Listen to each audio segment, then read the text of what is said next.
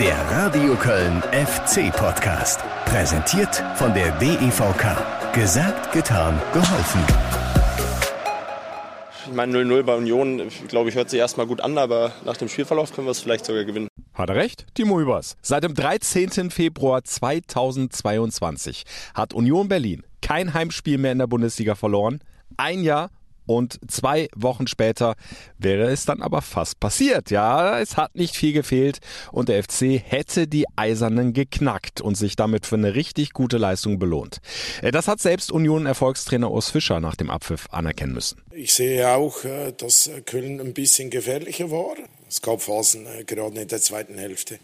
Da haben wir eigentlich fast um ein Tor äh, gebettelt. Und dann glaube ich, äh, können wir uns äh, bei unserem Torwart äh, Freddy bedanken, dass er uns heute im Spiel gehalten hat. Ja, der Freddy, ne, der Renault, hat aus Kölner Sicht leider einen sehr, sehr guten Tag gehabt. Klasse gehalten, werdet ihr gleich auch nochmal hören in der Spielzusammenfassung. Und so steht vorne beim FC schon wieder die Null zum dritten Mal in Folge. Eine, die ich hier im FC-Podcast allerdings völlig anders gewichten muss und gewichten möchte, als nach den Spielen gegen Stuttgart, gegen Wolfsburg. Denn das war in Berlin, äh, was das Rausspielen von klaren Chancen betrifft, definitiv ein Schritt in die richtige Richtung. Das besprechen wir auch alles, ordnen wir hier im FC-Podcast ein und damit jetzt erstmal Tag zusammen. Hier seid ihr richtig, egal von wo auch immer ihr gerade zuhört. Besondere Grüße an der Stelle mal nach Bella Italia, Viva España und äh, Achtung, Vietnam. Ja, auch da jedet offenbar Fans, die den FC-Podcast hören und deshalb äh, die Bitte, schreibt mir doch gerne mal über meine Facebook-Seite FC-Reporter Ostrowski, äh, wenn es euch ganz weit weg von Kölle verschlagen hat, von wo genau und wie ihr den FC verfolgt. Äh, also nicht nur diesen Podcast, sondern zum Beispiel auch die FC-Spiele. Ich fände das sehr, sehr spannend, da mal eure Geschichte zu hören. Ganz im Sinne äh, der Hymne, in der es ja heißt, überall jedet Fans vom FC Kölle. Also würde mich sehr freuen über Post auf meiner Facebook-Seite FC Reporter Ostrowski. Aber das nur am Rande. Jetzt äh, weiter mit Spieltag 23. Union Berlin gegen den ersten FC Köln. Die alte Försterei hat tatsächlich nach einem Jahr ohne Niederlage zumindest ordentlich gewackelt. Bevor wir nochmal eintauchen in die Highlights, muss ich euch ganz kurz aber noch erzählen, äh, dass auch die Live-Sendung im FC-Radio Vielleicht habt ihr es gehört, beziehungsweise bei Radio Köln gewackelt hat. Äh, boah, wenn du schon vor dem Anpfiff richtig Puls hast, sage ich da nur. Grüße an der Stelle an die Deutsche Bahn. Ich weiß nicht warum, aber gefühlt werden die Zugfahrten von Köln nach Berlin für mich seit Jahren immer wieder zum Himmelfahrtskommando. Ich kann mich an zwei Auswärtsspiele bei der Hertha erinnern, äh, die habe ich noch gerade, aber wirklich gerade so zum Anpfiff erreicht, äh, wegen stundenlanger Verspätung. Vorletzte Saison zum Beispiel, äh, da konnte ich sogar erst zwei bis drei Minuten nach Anpfiff live draufgehen und aus dem Olympiastadion kommentieren. Ja, und auch diesmal für die Partie bei Union war es knapp. Nicht ganz so heftig, aber die über anderthalb Stunden Verspätung, die haben mich dann auch einige Nerven gekostet. Dabei fahre ich ja schon immer mit großem Puffer früh los. Nur irgendwann ist halt auch der mal aufgebraucht. Jedenfalls wäre ich nach Plan eigentlich so roundabout äh, Viertel nach eins am Stadion an der alten Försterei gewesen. Also über zwei Stunden vor dem Anpfiff. Äh, tatsächlich angekommen bin ich dann aber erst so um kurz vor 15 Uhr. So, und dann habe ich ja erstmal meine Akkreditierung holen müssen. Da muss ich auch erstmal reinkommen ins Stadion, nach Taschenkontrolle und so weiter. Technik anschließen. Dauert ja auch nochmal so locker zehn Minuten. Also ihr könnt mir glauben, da bist du äh, trotz gefühlter 0 Grad Außentemperatur erstmal richtig schön durchgeschwitzt. Es hat zum Glück noch alles gepasst. Entschuldigend für die Deutsche Bahn muss ich noch dazu sagen, dass es unterwegs wegen eines Rettungseinsatzes äh, wohl eine Gleissperrung gegeben hat. Äh, mein ICE musste eine Ausweichstrecke fahren, da kann jetzt die Bahn erstmal nichts für. Ja, und dann hat der FC ja zumindest dafür gesorgt, dass die folgenden 90 Minuten deutlich mehr Spaß gemacht haben ne? und die Anreisestrapazen im Grunde dann keine Rolle mehr gespielt haben gegen extrem heimstarke Unioner. Aber hört es euch selbst nochmal an. Hier die Höhepunkte aus meiner Reportage im FC-Radio mit Reaktionen von Thomas Kessler, Steffen Baumgart, Timo Hübers und Linden Meiner. Es ist schon eine außergewöhnliche Stimmung hier im 21.500 Zuschauer fassenden Stadion an der Alten Försterei. Und dieses Stadion ist die Festung der ersten Fußball-Bundesliga. Egal wer da gekommen ist, egal wie groß der Name auch war. Selbst der FC Bayern München hat sich an den Eisernen die Zähne ausgebissen. Der erste FC Köln ist die nächste Mannschaft, die einen Anlauf, einen Versuch unternimmt, diese starke Heimserie von Union Berlin zu brechen. Wir sind jetzt über ein Jahr ungeschlagen jetzt in diesem Stadion das hat man heute auch gesehen. Da sind halt viele Abläufe, die auch sehr, sehr gut passen. Ähm, aber die Mannschaft hat halt alles dagegen gehalten, auch im Defensivverbund unglaublich gut wegverteidigt, vorne auch die Sachen gut durchgesetzt. Da ist ein guter Ball ins Zentrum, das ist Lubicic! Lubicic links vorbei! Lubicic aus Elfmeter Torentfernung, links vorbei an Renault. Wir haben ja gesagt, wir müssen das hart erarbeiten. Also die Jungs haben nicht die Ruhe, die wir vielleicht brauchen und deswegen haben wir ja eingefordert, dass sie schießen und ich finde, das haben sie sehr gut gemacht. Wir sind in Minute 27. Florian Kainz hebt den Arm, bringt den Ball rein. Der dreht sich vom Tor weg, Kopfballabwehr Becker, Nachschuss von Meiner und der tritt über den Ball und damit ermöglicht der Union eine Kontersituation. Da kommt der tiefe Ball auf Becker. Becker gegen Lubicic. Becker am Kölner Strafraum und Lubicic mit einer klasse Grätsche. Volles Risiko, aber das wird belohnt und das war auch in allerhöchster Not habe ich ihm nach dem Spiel auch gesagt, ist dann gefühlt auch für uns wie ein Tor, weil wenn du in der Situation 1-0 in Rückstand gerätst, ist es hier unglaublich schwer zurückzukommen. Und deswegen war das sehr, sehr wichtig, dass wir da so konsequent verteidigt haben. Keins ins Zentrum. Der FC tief in der gegnerischen Hälfte. Lubicic lässt Gaschen für Tigges. Tigges zieht mehr ab aufs kurze Eck. Renault taucht ab. Lässt nach vorne wegklatschen. Aber Union Berlin kann hinten raus klären und vielleicht sogar kontern. Da ist Geraldo Becker, der legt den Ball vorbei an Chabot. Geraldo Becker über die rechte Außenbahn, verfolgt von Skirü. Immer noch Becker, jetzt kommt die Flanke an den Fünfer, Kopfball und der Ball knapp links vorbei. In der ersten Halbzeit, glaube ich, waren noch recht ausgeglichen, haben trotzdem eine super Chance über Dejo Lubicic. Äh, zweite Halbzeit haben wir dann, ich glaube, zwei, drei richtig gute Abschlussmöglichkeiten. Äh, noch ein, zwei Situationen, wo wir den letzten Ball nicht an den Mann kriegen. Chabot spielt kurz auf Schwäbe. Bekommt den Ball wieder. Legt sich den Ball auf den linken Fuß und spielt den langen Ball rein in die Unioner Hälfte. Und dann rutscht er weg und Keins ist durch. Keins quer auf meiner. Meiner mit der Schuss. Meiner ab Fünfer. Meiner. Was macht er denn? Kommt in Rückenlage und schießt den Ball gut und gerne drei, vier Meter Tor übers Tor und auch noch am Tor vorbei vor den mitgereisten FC-Fans. Dicke Chance nach dem Patzer da hinten drin. Der Ball kam überragend von Keinzi rein. Ähm, ich musste ihn eigentlich direkt nehmen. War nicht in der richtigen Position und der kommt dann ein bisschen in die Rücklage, war ein bisschen unruhig dann. Ähm, ja, ärgert mich natürlich. Und jetzt die Kontermöglichkeit. Mate, rechts raus auf Meiner. Meiner an der Strafraumgrenze, zieht ins Zentrum, spielt nochmal rein. Mate, Galten! Und Nachschuss Lubicic. Lubicic kommt nicht vorbei. Lubicic zögert mit dem Nachschuss. Ich glaube, dass beide Mannschaften den Sieg wollten. Aus meiner Sicht hatten wir sogar die ein oder andere bessere Torchance, wo Union einen sehr, sehr guten Torwart hatte. Jovanovic, Fehlpass, Lubicic. Tief in der Berliner Hälfte. Lubicic rechts raus, Flankenmöglichkeit Schmitz. Da kommt der hohe Ball an den Fünfer, Askiri unterläuft. Dann der Schuss und Keins, Keins. Und Renault legt den Ball über die Querlatte. Sensationelle Parade von Renault.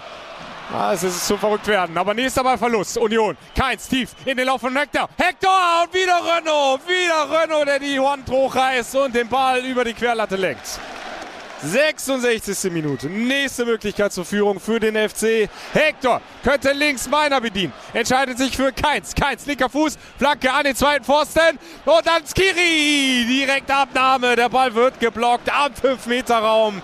Meiner zieht in Richtung Strafraum. Meiner, linker Fuß. Ball kommt gut auf Keins. Keins an den Fünfer. Und dann Tigges. Und dann Lubicic. Keiner kann aufs Tor schießen. Jetzt Keins, rechter Fuß. Rechts vorbei. Florian Keins rechts vorbei. Auch der ist nicht drin in dieser 75. Minute. Ja, wenn ich die eine oder andere Situation sehe. Hätte ich mich gefreut, aber ich kann jetzt nicht sagen, dass ich enttäuscht bin, weil aus meiner Sicht haben die Jungs da angeknüpft, wo sie es auch vorher schon gemacht haben, dass sie bei sich geblieben sind, einen klaren Weg hatten. Und das war wichtig für uns. Und das ist das Schöne bei den Jungs, dass sie immer an sich glauben. Zwei Minuten Nachspielzeit sind rum. Rückpass auf Renault. Dann schaut Tobias Stieler auf die Uhr und dann ist Schluss. Und es ist immerhin ein Punkt an der alten Försterei für den ersten FC Köln. Im Übrigen der erste Punkt auswärts bei Union Berlin in der ersten Fußball-Bundesliga. Alle anderen Duelle hier bei den Eisernen gingen bislang verloren. Also von daher ist der viel, viel wert aus meiner Sicht. Von daher ähm, denke ich, können wir da absolut drauf aufbauen und wahrscheinlich wird das ähm, ja, Zünglein vielleicht bald wieder für uns ausschlagen. Sagt Timo Hübers, ich hoffe, er bellt recht und äh, ohne nachgezählt zu haben, aber gefühlt würde ich sagen, der FC hat bei Union locker mehr klare Torchancen gehabt als in Stuttgart und beim Heimspiel gegen Wolfsburg zusammen. Also da war richtig was drin. Endlich sind die Bälle mal wieder auf die Kiste geflogen und der gegnerische Keeper hat richtig was tun müssen für sein Geld. Es ist halt nur blöd, dass Renault äh, das richtig stark gemacht hat. Ja, und im Grunde hätten ja sogar noch mehr klare Torchancen rausspringen können, wenn der ein oder andere Flankenball mal besser gekommen wäre. Die alte Leier. Ich habe es oft hier im FC-Podcast schon erzählt. Der FC hat sich auch bei Union immer wieder mal gut über die Außen durchgespielt. Vor allem meiner war mehrfach in guter Flankenposition, aber da fehlt dann einfach oft der Druck im letzten Ball, die Schärfe, die Präzision. Die Bälle kommen oft zu kurz, werden vom ersten Verteidiger schon geklärt. Ja, und das ist dann einfach ärgerlich, dass der FC da noch zu viel liegen lässt können sie besser machen. Trotzdem, um das nochmal zu unterstreichen, die Offensivleistung vor allem in der zweiten Halbzeit äh, stimmt mich zumindest wieder deutlich optimistischer als nach den beiden Torlosspielen zuvor. Das haben in dieser Saison, glaube ich, noch nicht allzu viele Mannschaften an der alten Försterei hingekriegt. So viele klare Torchancen rauszuspielen. und defensiv äh, war das vom FC sehr, sehr stabil nahezu fehlerlos. Äh, wenn wir mal von diesem Harakiri-Querpass zweiter Halbzeit von Schwäbe auf Hübers absehen, äh, da hat nicht viel gefehlt und Becker hätte das ausgenutzt. Und äh, dass ansonsten dieser pfeilschnelle Becker auch mal über außen durchkommt, äh, das kannst du dann auch nicht immer verhindern. Alles in allem war das eine starke Abwehrleistung. Innen Chabot und Hübers immer aufmerksam. Hector auf links habe ich auch ganz stark gesehen, hat auch immer wieder nach vorne angeschoben. Schmitz auf der rechten Seite solide, hat die beste Chance in der ersten Halbzeit klasse vorbereitet durch Lubicic. Ja, und bei den Standards gegen sich, da hat der FC auch nichts anbrennen lassen. Und das war ganz wichtig, denn das ist ja eigentlich eine große, große Stärke von Union. Da äh, Tore zu erzielen über die Standards äh, war ganz wichtig, dass der FC da immer hochkonzentriert und äh, fehlerlos verteidigt hat. Und Punkt zwei, äh, dass äh, Steffen Baumgart der Mannschaft vor dem Spiel sicherlich auch mit auf den Weg gegeben hat, möglichst viele zweite Bälle gewinnen. Im Mittelfeld, Kontersituation, sofort unterbinden. Und äh, da haben die beiden Sechser, Elias Kiri und Erik Martel, einen richtig guten Job gemacht. Beide laufstark, über zwölf Kilometer unterwegs gewesen, beide zweikampfstark. Bei Skiri ist das jetzt auch keine Überraschung. Hat er oft gezeigt in dieser Saison. Bei Martel, weil er nicht regelmäßig in der Startelf steht, äh, schon eher. Wobei, aus Sicht von Trainer Steffen Baumgart, eigentlich auch nicht. Na, ich habe Erik bisher noch nicht schlecht gesehen. Erik hat immer so ein bisschen die Situation, wenn wir mit zwei Sechsern agieren, ist er dabei. Und wenn wir mit einem Sechser agieren, hat er Flaggo vor sich. Ich gehe davon aus, dass das jeder auch nachvollziehen kann. Ähm, dass wir uns da schon die Situation äh, auch immer offen lassen. Und äh, was bei Erik wichtig ist, ist, ich habe es ja letzte Woche schon mal gesagt, äh, muss ich mal als Trainer aufpassen, wenn ich ihn draußen lasse dass er nicht das Lächeln vergisst. Und äh, nein, er spielt es einfach gut, er macht's gut. Auch in Zusammenarbeit mit Flacco war wichtig, heute beide Sechser vor der Kette zu haben und äh, ja, hat gepasst. Aber ich habe bei Erik bisher eigentlich immer nur einen leichten Weg nach oben gesehen. Ich habe noch kein richtiges schlechtes Spiel gesehen, dass er der ein oder anderen Ball nicht ankommt. Das gehört dazu. Äh, denn, und das vergisst man schnell, Martel ist gerade mal 20 Jahre jung und der hat bei Union erst sein 19. Bundesligaspiel bestritten. Also Daumen hoch, auch von mir. Äh, da hat vieles gepasst in der zweiten Halbzeit äh, und so ist es dann ja auch äh, zu etwas Außergewöhnlichem gekommen. Steffen Baumgart hat nicht wie sonst nach rund einer Stunde die ersten Wechsel vorgenommen, um neuen Schwung reinzubringen. Nee, erster Wechsel erst nach 80 Minuten. Das Spiel hat einfach funktioniert und von der 60. bis zur 75. habe ich uns sehr, sehr gut im Spiel gesehen. Da gab es kein, keine Situation für mich jetzt wirklich zu wechseln. Die Jungs sahen frisch aus, die Jungs haben, sind weiter marschiert und ich glaube gerade in der 60. bis 75. hatten wir mehrere gute Möglichkeiten ähm, und deswegen haben wir, oder haben uns, ich habe mich mehrmals umgedreht, ob, ob das Team irgendwas sieht und ähm, waren die Daten waren weiter vernünftig, die Jungs sind marschiert. Ähm, und bei Keinzi ging es eher darum, zum, zum Ende hat man gemerkt, halt der Weg nach hinten wurde immer langsamer für, für seine Verhältnisse.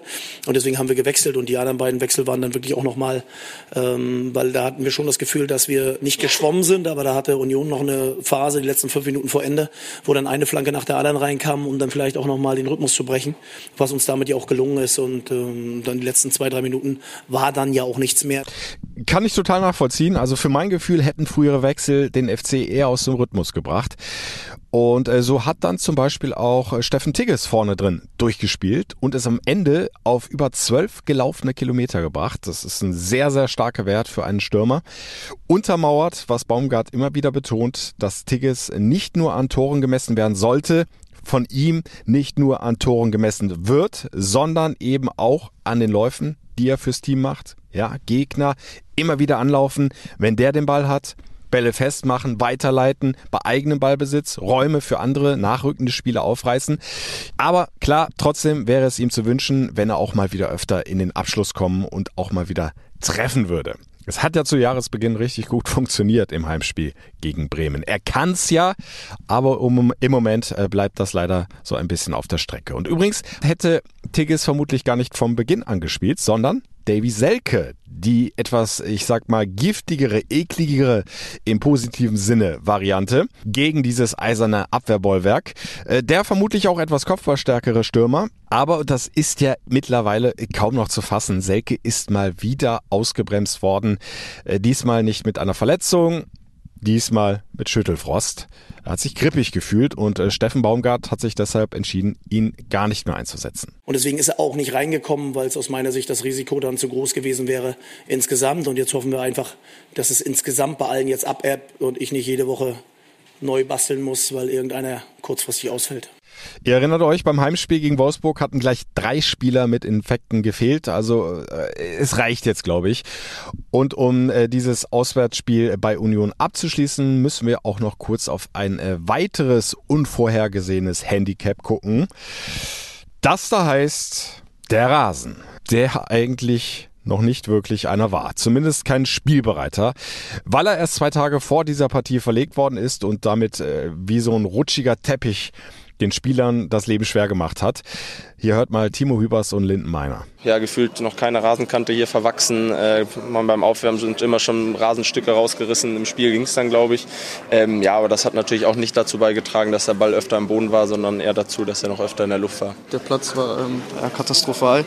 Ähm, deswegen war es für uns echt schwierig, ähm, da kurz zu spielen. Wir haben es trotzdem probiert, sind zwei, dreimal richtig gut durchgekommen und ähm, ja, hatten richtig gute Chancen. Klar, beide Mannschaften mussten mit dem Katastrophenrasen zurechtkommen, aber da Union ohnehin immer gerne mit hohen und langen Bällen operiert und der FC gerne auch mal den Ball flach hält, ein Passspiel über viele Stationen aufzieht, äh, war das Handicap für die Jungs, glaube ich, von Steffen Baumgart etwas größer. Äh, gejammert hat der Coach deshalb aber nicht, Urs Fischer auf der anderen Seite auch nicht. Beide haben, äh, naja, eher versucht, das Ganze mit Humor zu nehmen. Ich glaube einfach, dass es im Moment schwierig ist, wenn du jetzt einen Rasen verlegst. Das ist einfach so, dann, dann, dann hat er Probleme anzuwachsen, dann kriegst du keine Feuchtigkeit rein, weil gerade bei der Trockenheit. Und deswegen war der Rasen äh, für alle gleich stumpf. Und äh, dass so ein Rasen in der einen oder anderen Situation auch mal hochgeht, das hast du dann halt. Ähm, trotzdem war es wichtig, glaube ich, dann auch zu wechseln, den Rasen, weil vorher sah er nicht mehr dementsprechend aus. Äh, und am Ende haben doch aus meiner Sicht dafür, dass wir vielleicht da jetzt rüber meckern, was aber keiner tut, ähm, haben sich, glaube ich, alle ganz gut darauf eingestellt gehabt. Ja, Steffen, äh, du weißt ja fast mehr wie ich über unseren Rasen, muss ich sagen. Glaub mir, mit Rasen Wahnsinn, du, du bist gut informiert, muss ich sagen.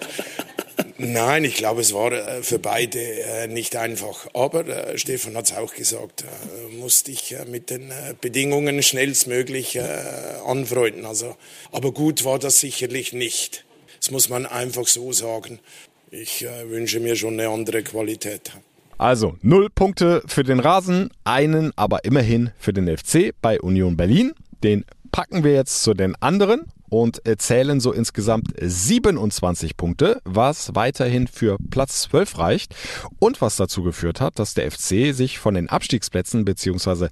dem Relegationsplatz sogar um einen weiteren Punkt abgesetzt hat. Vorsprung beträgt jetzt 8 Zähler. Ist erstmal beruhigend, ne? Aber es wäre schon mal schön, wieder einen Dreier einzufahren, Tore zu schießen und einen ganz großen Schritt hin zum Zielklassenhalt zu machen. Und ich hätte da auch schon einen Vorschlag. Äh, wie wäre es mit folgendem Termin? Freitagabend, 10. März, 20.30 Uhr im Rhein-Energiestadion. Würde, glaube ich, wunderbar passen, oder? Äh, denn dann kommt es zum Heimspiel gegen den Tabellenletzten VfL Bochum, womit wir dann beim kommenden, den 24. Spieltag sind. Naja, die Bochumer. Inzwischen läuft es auch im eigenen Stadion nicht mehr beim VfL.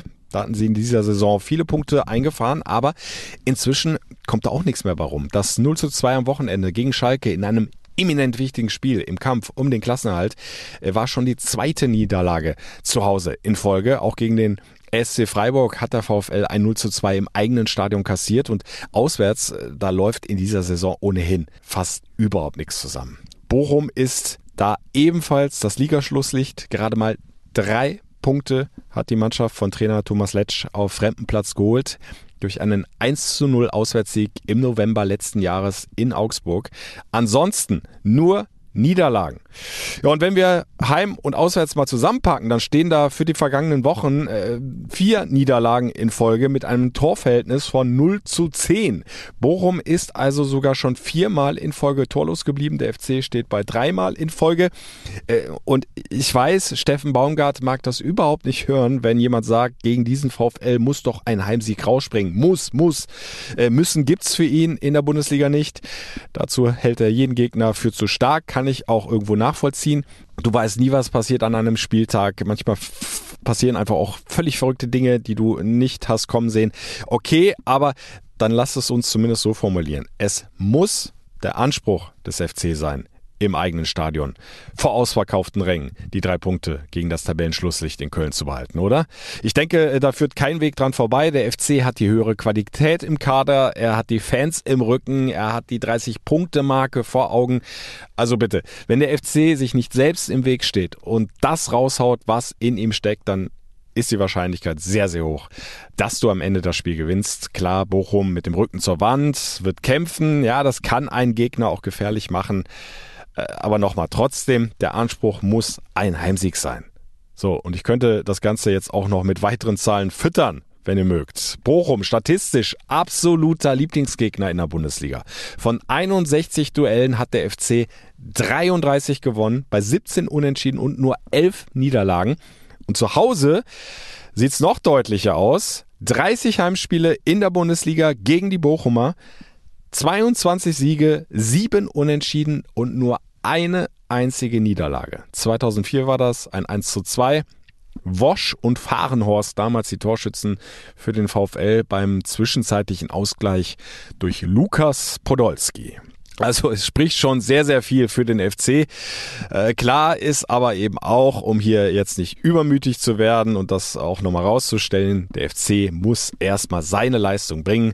Von selbst gewinnt es sich mal nicht so ebenso gegen das Schlusslicht der ersten Bundesliga, gegen den VfL. Das ist klar. Ihr könnt auf jeden Fall wieder live dabei sein. Ihr wisst Bescheid. fc-radio.de oder direkt reinklicken über die FC-App. Dann seid ihr dabei bei meiner Vollreportage aus dem Rhein-Energiestadion. Oder wenn euch Ausschnitte reichen äh, mit guter Musik dazwischen, dann seid ihr herzlich willkommen bei Radio Köln. Die Kollegen schalten immer wieder zu mir raus ins Stadion. Freitagabend, 1. FC Köln gegen den VfL Bochum. 20.30 Uhr ist Anpfiff. So, sind wir durch? Nein, noch nicht ganz, denn ich möchte euch auch hier im FC-Podcast noch für ein anderes Heimspiel begeistern. Äh, das gegen Eintracht Frankfurt. Ja. Wie? Das war doch schon längst. Ja, habt ihr recht, äh, ist richtig. Ich spreche aber auch nicht vom Heimspiel der Männer, äh, sondern der FC Frauen die am 23. April gegen Eintracht Frankfurt erstmals in der Bundesliga im Rhein-Energiestadion auflaufen werden. Äh, das wird ein Fest und äh, sehr emotional hat mir Abwehrspielerin Laura Donhauser erzählt. Ich gehe sehr gerne ins Stadion der Männer und für mich ist es ähm, da schon ein Gänsehautmoment, wenn man beim Einlaufen, wenn die Hymne läuft und äh, alle FC-Fans im Stadion aufstehen, die, die Schals in die Luft strecken. Und ja, wenn man das jetzt dann auf dem Platz ähm, miterleben darf, dann ist es nochmal emotionaler alles. Und damit es maximal emotional wird, sollen die Ränge für dieses besondere Spiel natürlich möglichst voll werden. Hashtag zusammen zum Rekord. Der FC will die aktuelle Bestmarke von 23.200 Zuschauern bei einem Spiel der Frauenbundesliga knacken. Und hey, wenn nicht in Köln, wenn nicht durch den FC, wo und durch wen denn dann, oder? Und wenn ich an Köln denke, dann denke ich ähm, an unglaubliche Fans. Ähm, Köln ist nicht irgendein Verein wie manch anderer. Köln ist ja ein Verein, wo wirklich die ganze Stadt mitfiebert und hinter diesem Verein steht. ich würde, glaube nicht so weit gehen und sagen, dass wir das Stadion voll kriegen, aber ich bin auf jeden Fall davon überzeugt, dass wir es ähm, mit den Fans, mit mit dem Verein alle zusammen schaffen, den Rekord zu knacken. So nämlich. Ich werde da sein und viele von euch hoffentlich auch. Unterstützt die FC-Frauen beim Rekordversuch im Rhein-Energiestadion. 23. April, 13 Uhr, Heimspiel gegen Eintracht Frankfurt. Ich glaube, die FC-Frauen haben so eine richtig fette Kulisse mal verdient im großen Stadion, im Rhein-Energiestadion. Nochmal 23. April, 13 Uhr, Heimspiel gegen Eintracht Frankfurt. Wir sind jetzt aber erstmal verabredet. Ich habe es gesagt, Freitagabend das Heimspiel der FC Männer gegen den VfL Bochum. Klickt euch rein ins FC-Radio oder seid live bei Radio Köln dabei und dann hören wir uns hier im FC-Podcast hoffentlich nächste Woche wieder. Würde mich freuen, wieder begrüßen zu dürfen in euren Lautsprechern. Also, macht euch noch eine schöne Restwoche. Bis Freitagabend. Madet Jod. Der Radio Köln FC Podcast. Präsentiert von der DEVK. Gesagt, getan, geholfen.